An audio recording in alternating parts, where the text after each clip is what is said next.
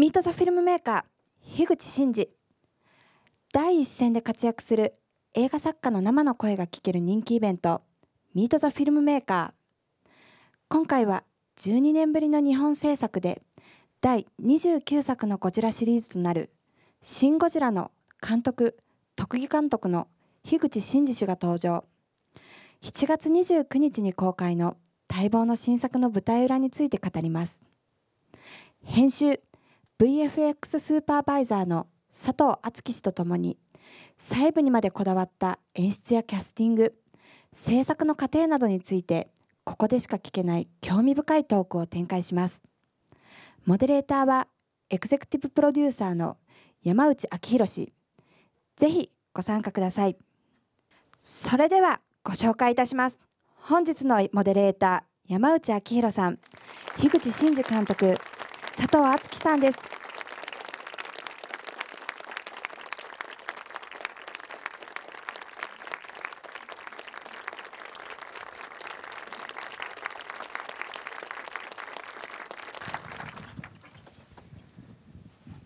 シン・ゴジラでプロデューサーを務めました山内と申します。はじめましてよろしくお願いいたします。えっ、と今日はモデレーターってまあ要は司会ってことなんですけどあの調べてみたら仲裁役っていう方が強いみたいなんで。なるほど。じゃあそういう感じでいいですか今日は。そう。なんか V この二人で VS ものやった方がいい。か表出ろみたいな。よえーということで今日はモデレーターを務めます山内です。よろしくお願いいたします。ろしくお願いします。で、えー、監督とか特技監督とかやっております。樋口と申します。よろしくお願いしますえっとこの作品で、えー、と編集と、えー、VFX スーパーバイザーをやらせていただきました佐藤と申します。よろしくお願いします。えーでは早速ですけど、えーようやく先週金曜日29日に公開になった「シン・ゴジラ」なんですが、えーこの中でもうすでにご覧になったっていう方手を挙げていただけますでしょうか？ちょっとわかんないけどあ見てない人あげてあみ見てない、うん。ここみ見てまだ見てないっていう方。ああ。でもまあそれそれなりにいらっしゃいますね。まあ見た人はわかると思うんですがなかなかねやっぱりあの今回やっぱりかなりむちゃくちゃな宣伝をしたんですよね。そうですね、うん、あの東方的にはもうはい。ぜ前代未聞ぐらい前代未聞の隠して隠して、えーイライラされた方もたくさんいらっしゃったと思いますけど。多分見た人は分かっていただけるかと思いますがえーっていうようなことがなになるようにねそうですね、見た時に驚きをね。で多分皆さんもあこのだから見ちゃったけどこの話を見てない人に言えないようなことが多分いっぱいあるかと思うんで 今回ね。でもま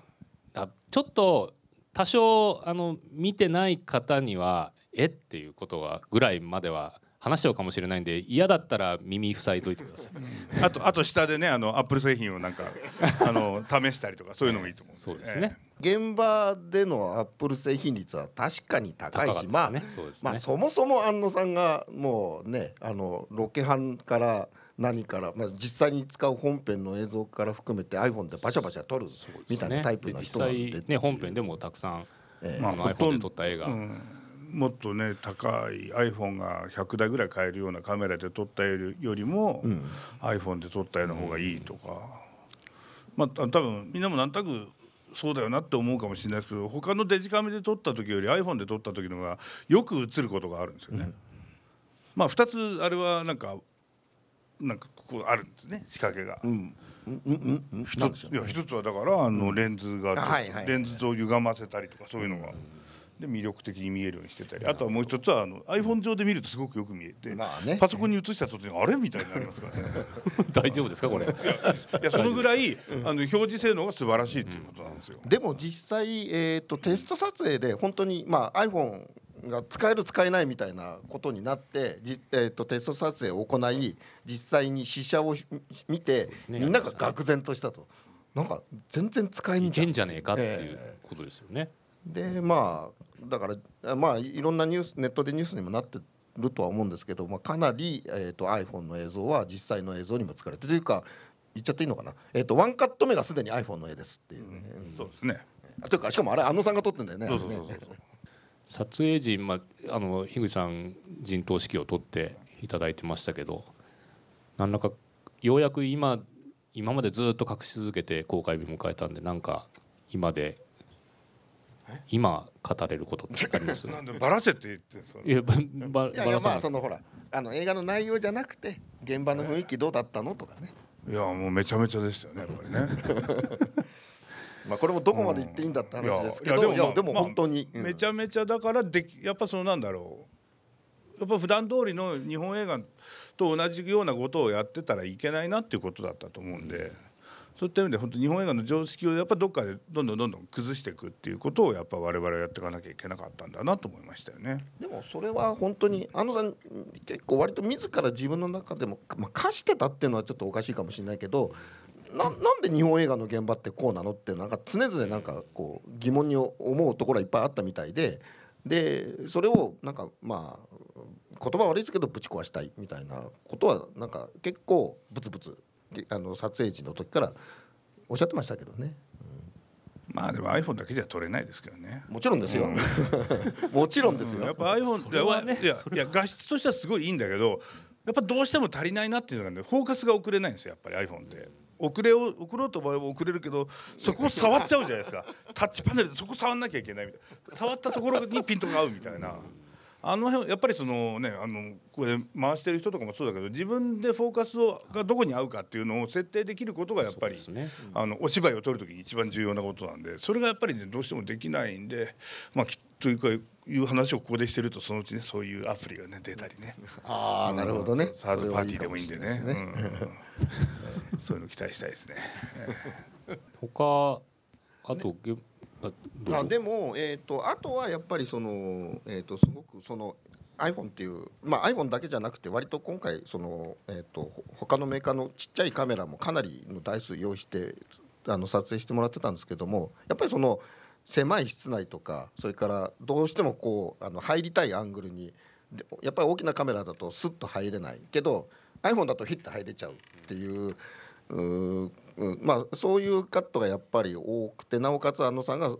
そそこをやっぱりなんかあのストレスフリーで撮れるっていうことに関してまあそれゆえにあのああいうこういう体制になってるっていうところはあったかもしれないですね。ですね、こうあと今回、まあ、撮影時のことでいうとプリビズあはいはいを、まあ、今回対応したわけですけどそうですね。その、まあ、裏話的なところとか。えっと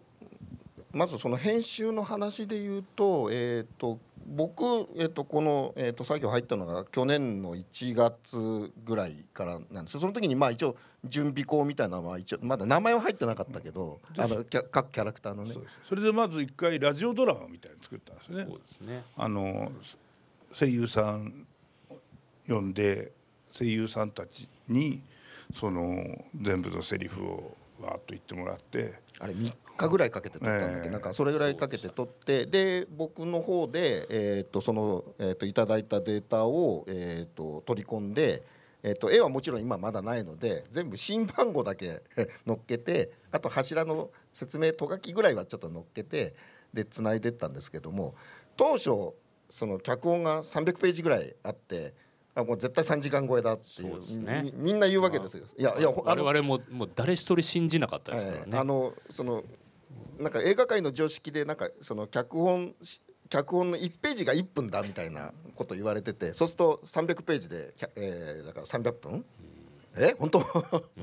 みたいなね。そう、ええそういう感覚だったんですよね、えー。で入るにでも安野さんは2時間で収まるんだって最初からおっしゃっていて、であともう一つはその、えっとすごくあの、まあ、本編見た方は、えっとお分かりになってると思うんですけどみんながものすごい早口でわーって喋るんですけども実際その、えっと政治に関わる官僚の方とかってやっぱりすごくあの、えっと頭が良くてもうあのものすごい勢いでいろんなことを冷静に喋られる方が多い。でそそういうのをちゃんと取り込みたいっていう話があったので声優さんでセリフを全部一回取って、ね。まとめたら1時間半になったんですねそれが1ね時。間。もうもうちょい長もうかちょっとありましたっけ？ねともかく全然2時間内に収まんじゃんみたいな。でもまだ信じられない。で す絶対3時間映画になったら僕会社クビになると思いましたから。ここまでここまで築き上げた まあともかくそれでえっとあの声だけ入ってるラジオドラマ版のラッシュっていうのはまあ完成してそこから、えっとえっと絵コンテそれからまあもうプリビズの作業も始まってたんでプリビズを入れたりそれからあのプリビズってそもそもみな皆さんお分かりになりますかね？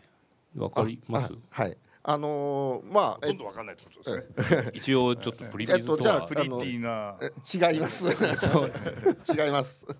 えっと簡単に言うとえっと事前にえっと何つったらいいのかな。あのすごくラフな CG モデルでえっといろんなカメラアングルをえっと用意してえっとどんなどんなアングルでこの時にこんなセリフを喋らせようとかっていうのをえっときょあのすごくラフに作っておく。まあ映画の設計図みたいなことっていう,、そうですいうふうに言えばいいですまあかね。絵コンテの動画版みたいな、うん。動く絵コンテみたいのあとやっぱりそのセットの広さとかこれでいいかとか、そその出物の範囲だったりとかそういったものを全部分かるように、だから最初だから本当ゴジラゴジラだったり自衛隊関係から始まって結果的にはまあ、うん。ほぼほ普通ぼはねアクションシーンみたいなので組むことはよくあるんですけど、なかなか全シーンにわたってっていうのはで特にやっぱりその、まあ、ゴジラのと出るところは、まあ、もちろん当然あのあの後々 VFX に絡んでくるんで、えー、といろんな計画計画通りに作っていかなきゃいけないっていうのは当然なんですけどそれ以上にその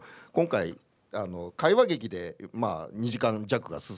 まあほまあ、ほとんどって言っちゃいけないけどかなりの量が会話劇で、えー、と映画が進行するってことで、まあそこを顔面プロレスですよね。そうそうそうそうそうそうそこをどうこう面白く切り取っていくべきなのかっていうことでかなりいろんなディスカッションが行われでやっぱりそれもプリビズを作ってみようってことで、えー、と美術の方にお願いしてそのセット図セット図面というかセセットのデータそのままいただいてでそこにこう人間並べてもらってじゃあここから撮ろうかあそこから撮ろうかこのセリフの時はこの寄りなのかみたいなことをまあ散々事前にやってたと。ですね。もう私はあの会議室のシーンのプリビズって初めて見ましたけどね。あアクションシーン以外の ああいうプリビズって見たことなかったです。で全員キョンシーみたいにねおでこに役名が貼ってあって いや名札がこうやっていやあのまあさすがにその役の方を似せてモデル作るわけにもいかないんでまあ人間のモデルは全部同じにしといてここと背中とここかな？に全部役名が書いてあるなかなかシュールなね 絵でしたけど。それでもやっぱりなかなかこうあの全部に追いつけなかったっていうかこうあとうまくいかないところもいっぱいあって。えー、とさ最終的に、えー、といくつかの、えー、と巨彩台の進化は、えー、とプリビズが追いつかなかったんで、えー、と劇団演出部っていうのが登場してあの いろんな人たち呼んで、えー、とセット図面に合わせてなんとなく机とか引いてもう人間あのあの CG で作る時間もなくなっちゃったんで、えー、とあのみんな総出で人間並べてこっから撮ろうああそこから撮ろうみたいのを、えー、と実際のカメラで撮ってでそれでまた、えー、とそれをプリビズ代わりにしてたっていうこともありましたけど普通編集って、まあ、撮影が終わってまあ2ヶ月かそこらかけて、すね。ほぼほぼこんな感じですってやってあとはダビング待つだけっていう状態だったんですけど今回の編集っていうのは1年半ずーっとやってたって早かったですね参加がね。ええ。まあ、だあのかなり特殊なことになるだろうっていうことで、まあ、佐藤さん本業は編集初めてですよね長編映画の編集。いやそんなことえはんかありましたっけ？なくていやだってあおおしさんのガールムウォーズとかあれもあそうか、本いや本業のねその CG はいまあ普段はでえっとうん。ビビジュアルエフェクトの方がふえっとメインの仕事なんで。とあとその予告の、まあそうですね。うん。予告の演出って、まあ、予告の演出何かっていうと出来上がった映画だったりできてない映画の、うんそうですね。つなうん材料をつないで、はい。そう面白そうに見せるというね、面白そうに見せるというのがまたミソで。まあまあその話するとまた脱線するからやめよう。まあせっかくなのであのあずきさんにも来ていただいてるんでその CG 絡みのお話をあできればと、まあ今回のまあシンゴジラにおける VFX のポイントというかなんかここが新しいとか苦労したっていうところなんかのそれで言うとえっ、とどこまで行っていいんだってやつなんですけど 総理のように。えっ、とあの束作戦に関しては、えー、と結構実はだから実景が使えるむしろ使いたい。なので、えーとあのあの束作戦ってあの見てない人にあれですね。あのあの中盤に行われるあのゴジラに対するあの対戦との作戦名なんですけどもあの映像を見ながらちょっとあの話しましょうか。あのそうですね。ええ。あのちょっとおとなしで、まあ、絵見ながらちょっと話させて。で、まあ、ともかく今回、えー、とゴジラを CG でやる。もうやややんなきゃいけない。っていうことで、えーとまあ、そういう意味で言うと我々もまあ結構な覚悟でやらざるを得なかったんですけど、まあ、やっぱり大元になったあのその竹谷さんの雛形のであの上がりが素晴らしかったんでともかくここを元にしていけばなんとかなるなっていうまあそれはありました確かに。で、えー、とこれがその竹谷モデルを直接取り込んだだけの状態これの 3D スキャンでやるそうですねでで、えー、とこれもそれさらに色もそのままだからあれですよ。継ぎ目とかありますもんねはい。腕。なんか。ちょっと一回止めてもらえますか？よいしょ。ここうん。はい、あえちょいも戻れますでしょうか？ちょっとも戻れますか？はいはいはい、はい、その辺こで。こここのところですね。なんでこれはだから本当にあの竹や雛形をそのまま取り込んだのが分かってひなもらえると形持ち運びしやすいように腕が取れるようになってる、ねえ。で実を言うと,、えー、とこれ雛形とちょっと違うのが首が少し太くなってますあのだから、えー、と劇中に出てくる、えー、と CG のゴジラって、えー、と今世に出てるあの皆さん写真とかでもあのご覧になってあの、まあ、あの超会議とかでもあの飾ってありましたけども、あそこでご覧になった雛形とちょっとだけ違うんですね。その辺はなんかあのあのさんがそのえー、と雛形からさらに微妙にアレンジを加えてた部分でもあります。で他にもいろんなアレンジ加えようとしたんですけどもなかなかうまくいかなくて 結局元に戻ろうっていう。でそこはね、まあ、正我々から言うと正直言うともう竹谷雛形に敗北したっていう感じでしたね。それだけ素晴らしかった。素晴らしかったですね。もういやそれにかなわないですね本当にそこに関しては。じゃあでちょっと再生を。でえーっと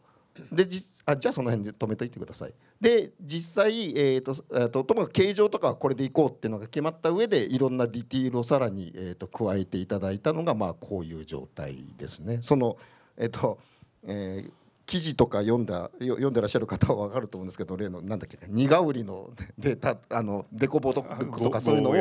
ごごめんなさいゴーヤか。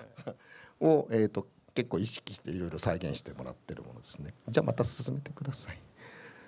実際これぐらいのディティールを持ってます。でこれがえっ、とあじゃあその辺で一回止めてもらえますか。これがえっ、とまああの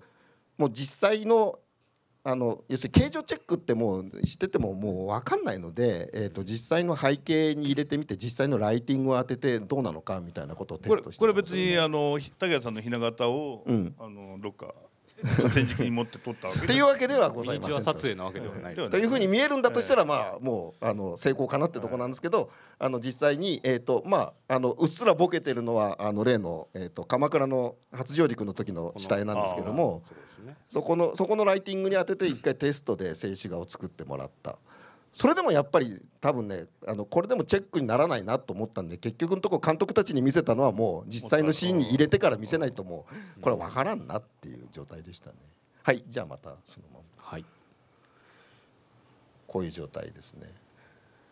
で、えー、とこれがもうあの巷で今ニュース探してますが止めてくださいあのあの萬斎さんのモーションデータを、えー、と入れたものですねあの多少加工はしあのサイクリックになるように加工はしてもらってますけどほぼほぼ萬斎さんのデータそのまモーションデータそのままかなと。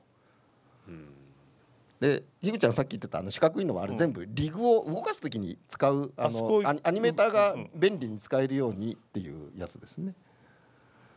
こういうその青いのとか赤いのとかうんこういうそうそういうツールをこういじってこうアニメーションが動かせるようにしてあると。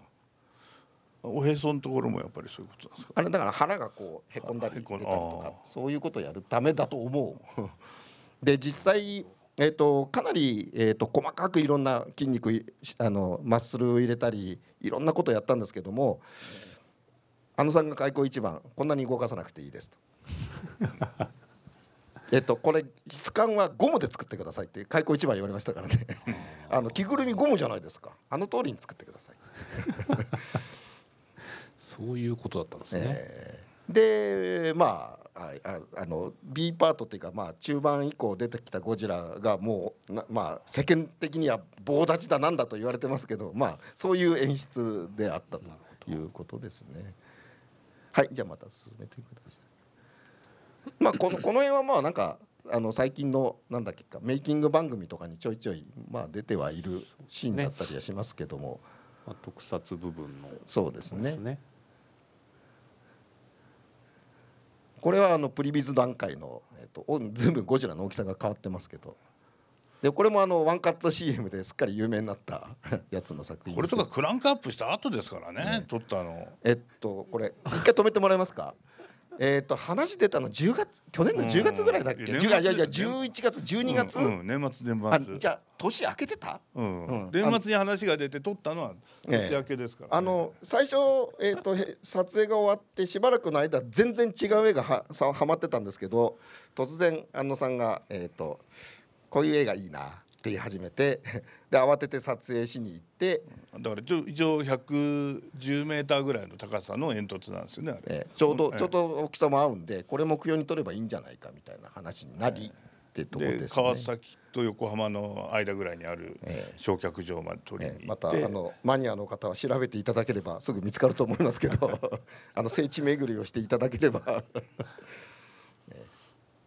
これとか本当煙突をマーカーにしてそうですね。というかやっぱりカメラマンもそのなんか目標がないとわからないんで,、まあそうですよねそういうのがなででその焼却炉の煙突をずっと探いいのないかって探してたんですけどちょうどいいのがこれだったっていう。聖地巡りで撮影をされる時は十分にお気をつけてください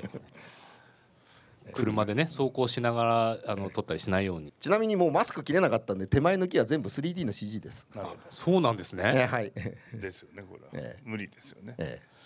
スピードこの 3DCG よくできてますよえね。うんまあね。きいやあのスピードツリーなんだけど、ええいいじゃないですかね。ええあすみませんまたすせまあ専門用語ですけど。もうあとでこでれも空撮じゃないですよね。ええ、だから空撮でさすがにこのビルのあビルじゃないマンションの間は飛べないんで最初すごく高さも無理無理ですね。はいはい。高さ制限がありますはいからね、はい。でそもそもそんそんなこの間をね空撮では撮れないんで、でもうオール CG にせざるを得ないっていうんでもう白組さんに腹を決めてもらって作ってもらったというとこですね。あと戦車も結構なんだ CG なのかどうなのかみたいなことが非常に多いんでなんかまあこれこの兵器関連は、えっと、かなり CG 率高いんですけど実際に撮ってるものも撮ってるのもありますだからその辺も含めてどれが本物かどれが CG なのか見分けつつ何度も見ていただけるとありがたいかなっていうね。で意外にこのカットも、えー、と実は言うとその高さ制限でこのアングルに入れなかったんですよ。要は、えーとあの何つったらいいのかなあのプレビズでこういうアングルに入ってたんですけど、えー、とどうしてもこういいいい高さのところがないんで、えー、と実を言うとバックのあのあの背景は、えー、と一部スチールほぼ CG でその上に実際のマンションの写真をこうやってパース合わせて貼り込んでったっていう面倒くさいことやってます。ガチガチにモデルを組んでるわけではない。あのえっとモデルじもともベースになってるモデルは実はそのえっとあのセスナであの今回実を言うとそのえっとなななごめん名前忘れちゃった。航空測量ええっていうあのえっとこのかえっと多摩川一帯を写真バーってともかく大量に撮ってそこからモデルを起こすっていう作業をしてるんですけども、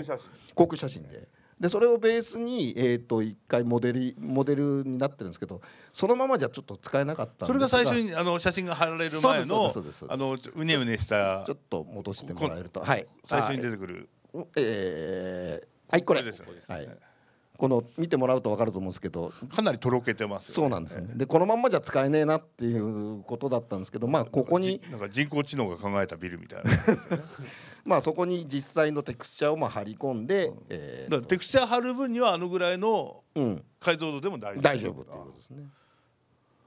でまあこれはそんなにカメラ動き回ってたわけじゃないんで、えー、とまだ整理してるんですけどこれ回り込むとなるとまあ多分またちょっと別なこと考えなきゃいけないかなとかっていうのはありましたね。ちょっとまあえっ、とまあまだ公開中で あの見せられないものがいっぱいあるんで、えー、と今回はこれぐらいまでしか持ってきてないんですけど、まだまだ3日目ですからね、えーあれとかこれとかそれとかいっぱいあるんですけどね。見せたいものは。まあ一応こんな感じこんな感じはい。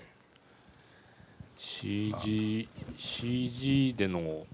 チャレンジではい。一番苦労したところって何です、総監督の安野さんが何を考えているのかっていうのを引き出すのが一番難しかったっていうね。技術的なことじゃない技術的に技術的にはこうやればいろいろクリアできるだろうなみたいなポイントは、まあ、いくつかあったんですけどもただその演出的に何をやりたいのかなっていうのが見えないところも、まあ、結構あってなので、えーとまあ、こういろいろこう、えー、とあのいいろいろ出すと違う答えが返ってくるみたいなこともよくあったんですけれどもともかく見せて何考えてるかを引き出してあでこっちへこう持ってきゃいいのねみたいなことをやり取りしながらだんだんそのカットを仕上げていったみたいなことは多々ありました。まあ好き嫌いが激しいですからねそうですね。いや実生活的にね はいはいはい食べ物とかほとんどね。はい。その話ですか？いやだだだけどそういった時に結局食べないってなるわけですよ。まあまあまあまあまうんあまあはい。これ食べれますか食べれませんってなったらそこでアウトなんですよ、だから結構やっぱり映画の OKNG もだんだんそれに近くなだから我々ねやっぱ美味しそうだから食べちゃおうかってあるじゃないですか、いや食べたことないけど美味しそうだから食べちゃおうとかね、えいやだからこの人の好みはまだわかるんですよ。あ脂っこい肉持ってくればあの食べてくれるよねとかね、まあいろいろんなのあるわけじゃないですか。カツ丼の上にねビフテキ乗っけたりとか。おおすごいね。こんなの食べてみたかったんだよみまあたいなね、まあともかくご飯の上にねいろいろてんこ盛りにおかず乗っけるともう OK って言ってくれる人なんで。胃もたれしそうな感じ。ええええ。後先考えですねまあちょっと違うんで菜食主菜食主義者でもないんだ。あのねあの要するに。完全なる変色ですからね。ね、なんでまあそれに近い形でそのそでのもやっぱそれとなんかやっぱり似てるっていうか、うん。ああ食と、うん。やっぱり本当になんだ食べれるもんしか受け入れようとしない。だからものすごいそぎ落としてるんですよねいろんなものを、だからだからあのまあそれはえっとあのさんよく言ってますけどやっぱり情報量をどうコントロールするかみたいなところで言うとそのあのご ごめんね。ごってり盛るんじゃなくてやっぱりむしろそぎ落とす演出の方が好きみたいですね。やっぱそこは。やっ。ぱねあの、オムレツはプレーンだって人ですからね、いやいや実際だってそこにほらねあのひき肉とか入ると食べられなくなっちゃうんでいきなり。明太子オムレツとか美味しそうですけどね。いやでも多分その結晶だと思うんですよやっぱり、いろあの秀明の好き嫌いっていうところの。まあ、それでと好きなもんししか入ってないし、いやだから僕らからすればなんでこうなるのみたいなのもそれは、えっと、ちょこちょこいろんなところにあります。でもやっぱりそこはでも庵野秀明っていう個性の中で映画を作っていかなきゃいけないわけだからそれはじゃあそれに沿って作りましょうっていうところはいっぱいあ全りますね。全スタッフが一丸となって、ええ。その再現度をそうそうです世ね界観の再現を。まずまず現場でみんな一度上頭の上にハテナがついてその上でまあでもこうやりましょうっていうまあそういう、まあ、どどの現場においてもそれはそうでしたよね。そうですね。でもまあそれがきちんと完遂できたと。はい、と思います。うんことだと思いやます。やってんですよね今映画館で。やってますよ。完成しましたよ。いや俺ね今今年の2月か3月ぐらいであどうやって東宝さんに言い訳をしようかっていう。冬かなやっぱり本当にやめてくださいみたいなね。いう。そういう感じはすごくしてたんですけどね。まあ無事に完成して公開中ですんで2度3度と見てい。ただきたいと思います。今日は、えー、1時間どうも皆さんありがとうございました。お付き合いいただきました